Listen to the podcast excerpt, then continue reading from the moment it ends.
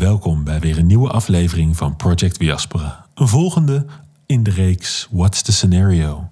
We hebben weer iemand uitgedaagd om een verhaal te schrijven en dit keer is de beurt aan niemand minder dan mijn partner in podcast Crime, Simone Zeefuik.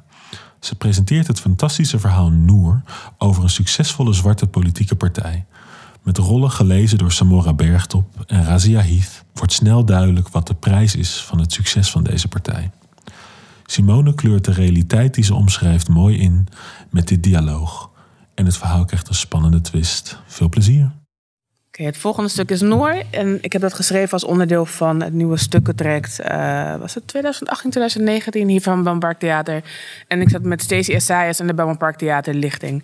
En het is een stuk wat gaat over de eerste Afro-Nederlandse partij... die tijdens de verkiezingen elf zetels in de wacht weet te slepen. En daarmee in de Tweede Kamer gaat zitten. Um, dus mensen vragen heel vaak: gaat het over Sylvana Simons? Het gaat niet over Sylvana Simons.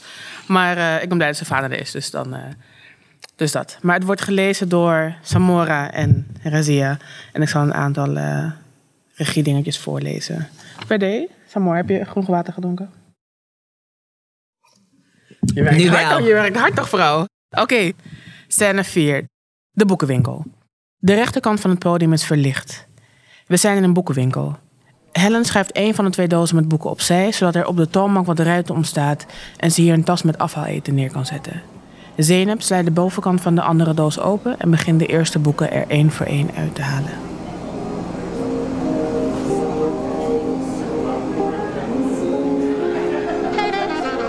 Het maakt niet uit wie het gedaan heeft. Ik zeg het jou, het maakt niets uit. Uiteindelijk wel natuurlijk, maar nu nog niet. Voor nu is het voor zowel de grote linkse als de rechtse partijen genoeg dat wij gelinkt worden aan de brand van dat rommelmuseum. Rechts kan nog meer haat op activisten die vechten tegen koloniaal gedachtegoed, want kijk eens, ze willen onze mooie geschiedenis wissen. Voor grote linkse partijen is dit ook een geschenk uit de hemel, want zij kunnen zich nu opstellen als the voice of reason. Stem niet op rechts, want zij staan voor haat, maar stem ook niet op lijst Noor, want Zeynep, Sarah en Helen zijn niet zo vredelievend als wij.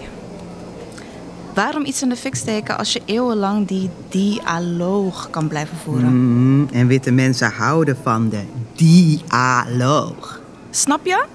Anyways, het maakt niet uit wie het gedaan heeft. Beide rookwolken zijn veel waardevoller dan weten wie het gedaan heeft. Want stel dat het Scheepvaartmuseum in de fik is gestoken door Willy Whiteboy. Hmm. Dan moet er ineens een frame bedacht worden waarbij het vooral gaat over al zijn vrijwilligerswerk. En hoe aardig hij is. Dat niemand ooit had gedacht dat Willy Whiteboy iets anders zou doen dan puppies aaien en oude vrouwtjes helpen met oversteken. En dat het misschien wel raar is dat hij maar twaalf vrienden op Facebook heeft. Maar dat we eenzaamheid niet moeten onderschatten. Such a nice boy. Always kind to his mother. Always good. Always says good morning on his way to work. Ineens is Willy Whiteboy het slachtoffer en loopt alles met een sisser af, want... Witte jongens zijn, nu eenmaal geen terroristen. Exactly. Rechts zou de eigen schoen opeten. Links zou niet weten wat hun volgende stap is. Nee, dit is voor alle grote partijen het fijnst. Blame it on the three pro-black sisters.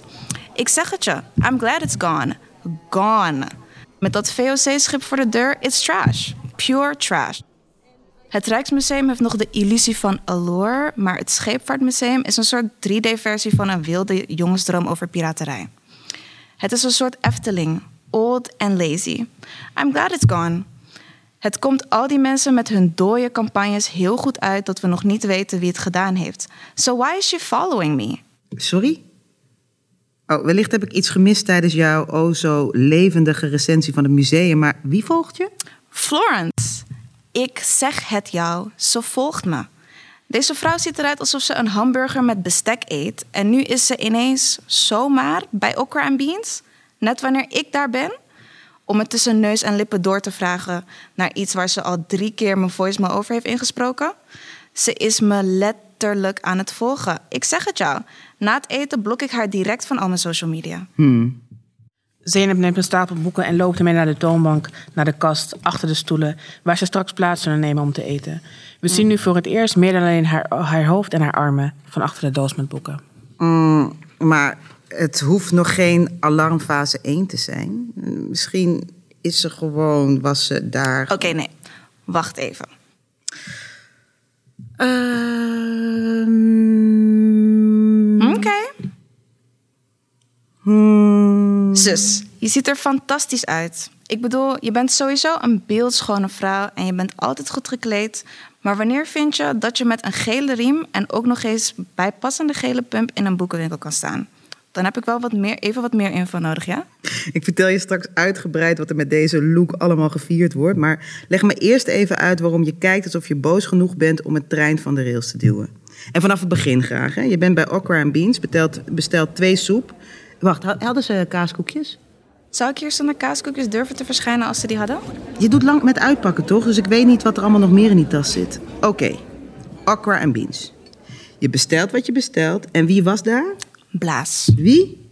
Blaas. Florence Blaas. Die politievrouw die je vorige week aansprak bij dat debat over etnisch profileren. Detective Schoudervulling. Ik weet niet of het per se die schoudervullings zijn, maar haar jassen zitten inderdaad vreemd. Anyway, ik sta rustig in de rij, minding my magical black business, denkend aan hoezeer ik deze okrasoep verdiend heb vandaag en ineens komt zij binnen. Ze zegt, goedenavond iedereen, maar kijkt alleen naar mij en ze kijkt alsof ze blij is om me te zien. Alsof we e- eeuwenoude sisters zijn en elkaar toevallig tegenkomen in een metrorichting. Geen idee, ergens waar we geen van tweeën horen te zijn. Het grote verschil is dat ik hier wel hoor te zijn, omdat dit mijn vaste eetent is en ik haar letterlijk nog nooit hier heb gezien. Mm, Ja, maar elkaar tegenkomen in een eettent kan toch gewoon? Zelfs als die eettent Blackety Black is en jullie willen dat ze haar black card inlevert. Eerlijk, wat weten we nou van haar? Sarah en jij hebben bepaald dat ze een koelkast vol Albert Heijn nasi en een plakboek vol Jinek en Femke Louise foto's heeft. Maar eerlijk, you don't know her. Ik zou het nogal ver gezocht vinden als ik die hinderlijke zweten van de sportschool ergens in een winkel tegenkom en ik meteen word beschuldigd van stalking. Ik heb haar nooit een stakkel genoemd. Plus, waar kom je die persoon tegen? Bij de visboer of bij de sportspeciaalzaak in het gangpad van de hybride schoenen? Eh, los van het feit dat hybride schoenen echt geen ding zijn, bedoel je? Ze vroeg me naar de brand. Ze vroeg me of ik toevallig weet wie er achter de aanslag zat, waardoor het Scheepvaartmuseum nu een hoopje dofgrijze as is. Weet je nog toen je vond dat ze gewoon trek in okersoep had? Wat vroeg ze? hey, heb je toevallig enig idee wie er achter de aanslag zit? Dus omdat ik in talkshow Esaias heb gezegd dat Amsterdam beter af is zonder dat koloniale gedrocht van scha- scheepvaartmuseum, weet ik ook meteen wie de woensdag daarna het in brand heeft gestoken? Precies dit voorspelde Sarah, precies dit. Onze eerste week in de Tweede Kamer zullen ze ons op alle mogelijke manieren testen. Ze vroeg nog, zijn we er klaar voor? Beseffen we dat ze alles uit de kast gaan trekken? Ik zei wel ja, maar ik dacht aan iets minder heftigs. Een loze bommelding bij Binnenhof of een oude tweet of zoiets. Maar een aanslag, aanslag?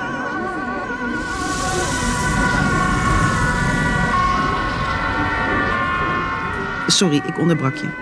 Niet erg. Ik zei dat ik niet denk dat dat is hoe toeval werkt. Alsof mensen wekenlang plannen maken om undercover een goed beveiligd gebouw binnen te komen, het vervolgens zodanig in de fik steken dat de vlammen vanaf het centraal station te zien waren, ongezien wegkomen, zich richting hun vluchtauto haasten en dan vlak voor ze instappen, hun maskers omhoog doen en zeggen: Hey Helen, wat toevallig dat we jou hier tegenkomen. Florence, met dat hoofd van der, komt dichter bij me staan en vraagt: Waarom denk je dat ze maskers droegen? En ze kijkt naar me alsof ze me klem heeft. Alsof er elk moment een rits met ME'ers de tent binnen kon stormen, omdat wel of geen masker betekent dat ik inside info heb. Ik trok een gezicht voor haar, want we zijn hier niet in jouw verhoorkamer, dus ik hoef sowieso geen antwoord te geven. In plaats van er te vlammen dacht ik: ik ga gewoon rustig zitten en wacht op mijn bestelling. Kun je je voorstellen dat ze naast me is komen zitten? She's ridiculous. Ze begint zich te verontschuldigen, zegt dat het niets met mij te maken heeft, maar dat het nu gewoon stressvol voor haar is, bla bla bla bla. Ik heb haar eerlijk gezegd dat er in mijn stemming geen ruimte is voor haar moed en ik sloeg mijn boek open bij wijze van: Vrouw, stop met praten nu. Ze bleef naast me zitten, maar we zeiden niets meer verder. Na iets van tien minuten hoorde ik het nummer van mijn bonnetje, stond ik op om mijn eten te pakken en weg te gaan, maar ik kon het niet laten. Wacht. Heb je haar geslagen? Zeynep Bahaldin Ali, dochter van mijn lievelingstante. Houder van al mijn geheimen. Chef van de beste cassavasoep aan deze kant van de Evenaar. Beschermvrouwen van gele pumps wereldwijd en... Zo, genoeg complimenten. Zuster, volgende week woensdag schrijven wij hopelijk geschiedenis. De eerste Afro-Nederlandse Blackity Black politieke partij die met drie zetels in de Tweede Kamer komt. Drie of vier? Zeven. De eerste Afro-Nederlandse Blackity Black politieke partij die met zeven zetels in de Tweede Kamer komt. Onze jassen wapperend in de wind terwijl we richting het binnenhof stappen. Jassen in de wind, hoofd omhoog, borst vooruit, melanin on fleek. Oeh, child.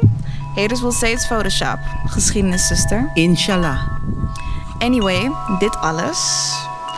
Alles van dit leek me wel een hele mooie reden om niet naar de gevangenis te gaan. Dus nee, ik heb detectives schoudervulling zeker niet geslagen. Ze schieten ons al neer wanneer we niets doen. Laat staan wanneer we ze daadwerkelijk aftuigen. Maar ik wilde toch nog iets zeggen. On my way out, en net luid genoeg zodat iedereen in de tent het kon horen, zei ik dat ik benieuwd was of er alleen zwarte activisten op de verdachte lijst staan. Of houdt de politie er nooit rekening mee dat soms, heel soms, de een iets doet om de ander ergens voor op te laten draaien? Ik zou maar alvast wat doen aan jullie werkethiek, want voor je het weet is er een groep ministers die elke week een kamervraag stelt over dat etnisch profileren van jullie. Ze kneep de kraaienogen samen, ik draaide me op mijn allermooist om en liep naar de deur en zei: Eet smakelijk iedereen, vergeet niet te stemmen woensdag. Oh, jij houdt zo van show, hè? Ik ga je echt een keer theaterlessen geven voor jouw verjaardag. Theaterlessen, een boa, glitterjurk. Iets waarbij ze je laten spelen in een soort dinnerachtige revue of iets. Over revue gesproken, die gele pumps van jou. Wil je mijn schoenen met rust laten? Fel als ze zijn, geven ze, me geven ze me weinig kans om ze met rust te laten. Maar vertel, waar gaat de reis naartoe? Waar komen we vandaan? Ik was gisteren bij mevrouw Ahmed. Ik passeerde haar winkel op weg naar de sportschool. De sportschool? De sportschool. Zero conditie en het lijkt me wel handig om een beetje te kunnen rennen wanneer de revolutie uitbreekt. Ah, I see. Maar ik ben degene die dramatisch is en theaterlessen krijgt voor haar verjaardag. Oké. Een bericht en notificatie op Zeynep's telefoon maakt een zoevend geluid.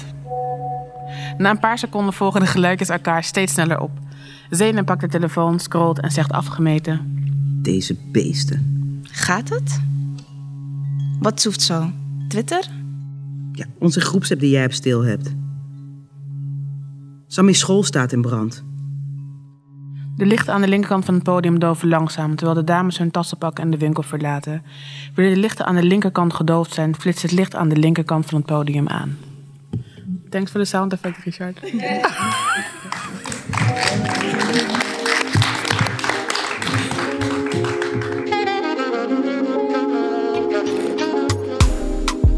Everything about you being be so complex.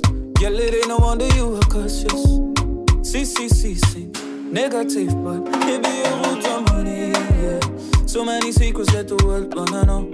Them Babylon, they give you hardship.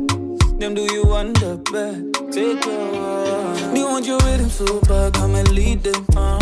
Shoot the mela melanina. Yeah. You rhythm so bad, come and lead them. Uh. The mela melanina. Zo, hartstikke bedankt voor eh, jullie eh, beide mooie, mooie stukken.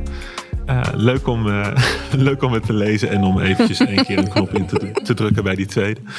Ehm, ja, eh, eh, hoe, hoe was het om, om het zo te horen? Stien? Het is eigenaardig, want je hebt bepaalde beelden in je hoofd. En ehm, dit is echt alleen audio, weet je wel. Dus dat, dus dat maakt het al heel, eh, heel eigenaardig. Maar ja, iedereen heeft zijn, haar geweldige best gedaan. En er waren natuurlijk momenten waarop ik dacht... oh, eigenlijk zou daar een tussenzinnetje moeten zijn. Weet je, dat soort dingen gebeuren. Zodat iedereen kan snappen wat de setting is. Nou ja, goed, dat was niet zo. Maar ik ben gewoon heel blij dat... eh, ja, deze ode aan Moesje toch even hè, gehoord weten. is. Zeker weten. nou ja, het is goed dat, dat u het zegt hoor, want we kunnen dat best meenemen in de edit en zo eh, na afloop. Dus dat is wel, Mm. Ja, eh, moet wel dat is zeker, eh, zeker goed. Hoe is het voor jou om te luisteren naar zoveel tekst en niet echt iets te zien? Oh, ik, ik vind het cool. Ik hou er sowieso van podcast als medium. Dus ik ben heel gewend om te luisteren.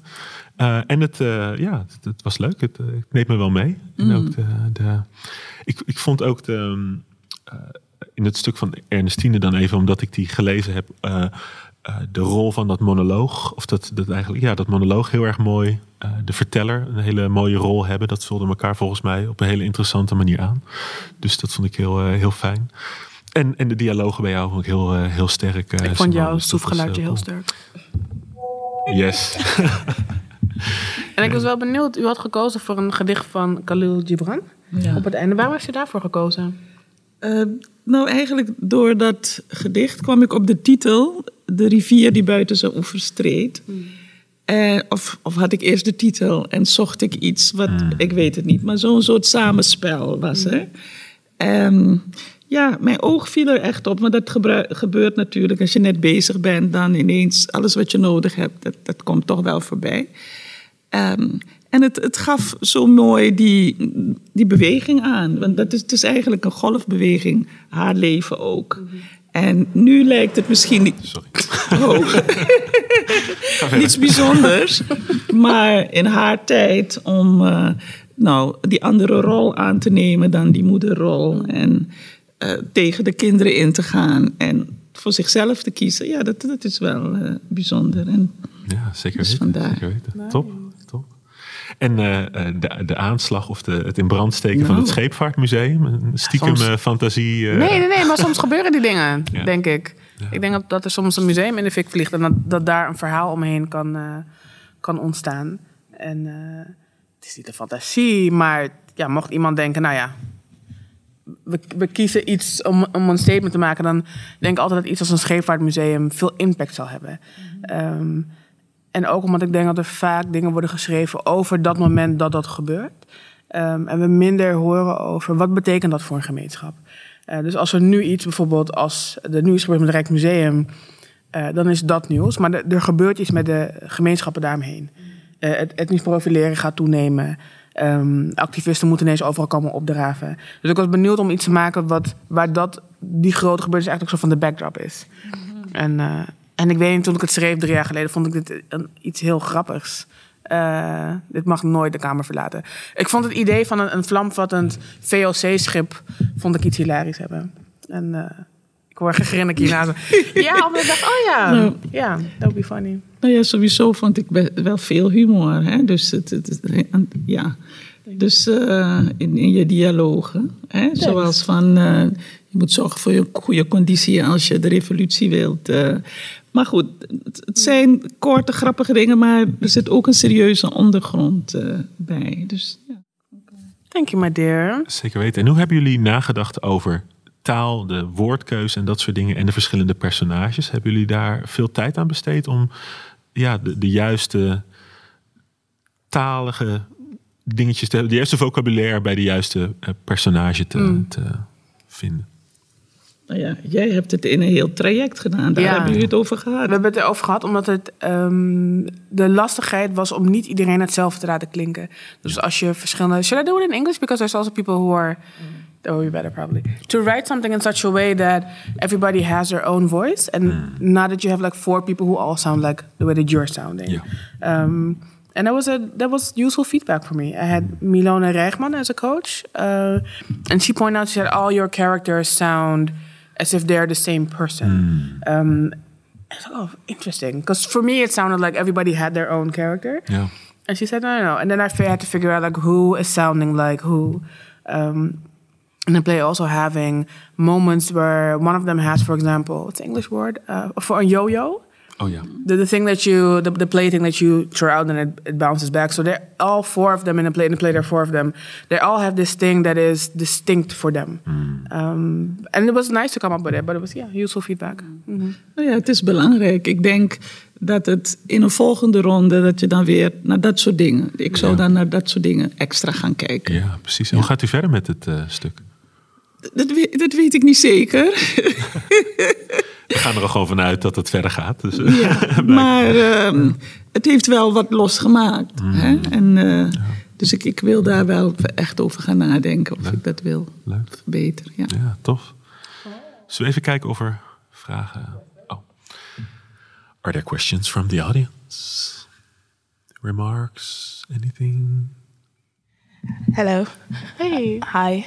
Um, I just wanted to know how do you see this uh, the script that you've uh, written? How do you see it progress in the future? Do you see it progressing as a theater play or as a movie or as a podcast overall listening thing? You can go first. I have to think about it. It's it's the first time that I participated in such a project, and um, and I like the fact that that it's being used for a podcast. It's new, and I think I would like to experiment with that. Yes. Yeah, same for me. I think I wrote it three years ago. Um, so I don't want to do it now as a play anymore because I feel like it it has passed, and some of the things I found really important at that time I don't find so important anymore, um, or not so much not important, but I have a different focus point now. But I would like to do it as an audio play so that you can, uh, you know, resort back to it. And I feel like we don't archive our plays enough. Um, and I was looking for a play. I was looking for the play. It's called Race from Nationaal Toneel, and it's it's nowhere online. And so I think it's in their archives. Um, but how would you have access to a play that is maybe five years old or ten years old? And I think it would be nice instead of you know watching Netflix, you can watch the plethora of work that's already out there. Um, and I f- think that's very important.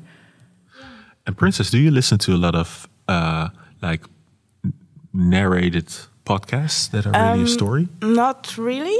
Um, I, I don't normally listen to podcasts. The only one I've listened to, uh, even yesterday, was uh, opera, opera Super Soul, uh, something, course. uh, where she invites. It's more about the spir- spiritual side, the human side of.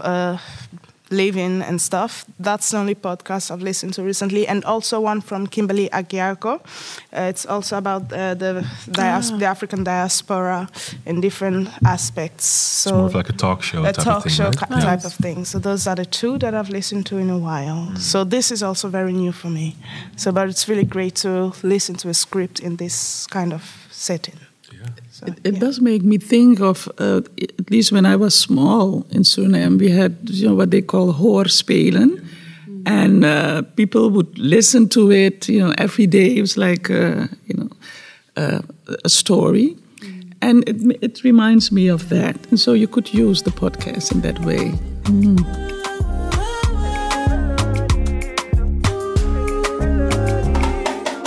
Nobody really me the same as you. Again, you have figured in a mirror, yeah.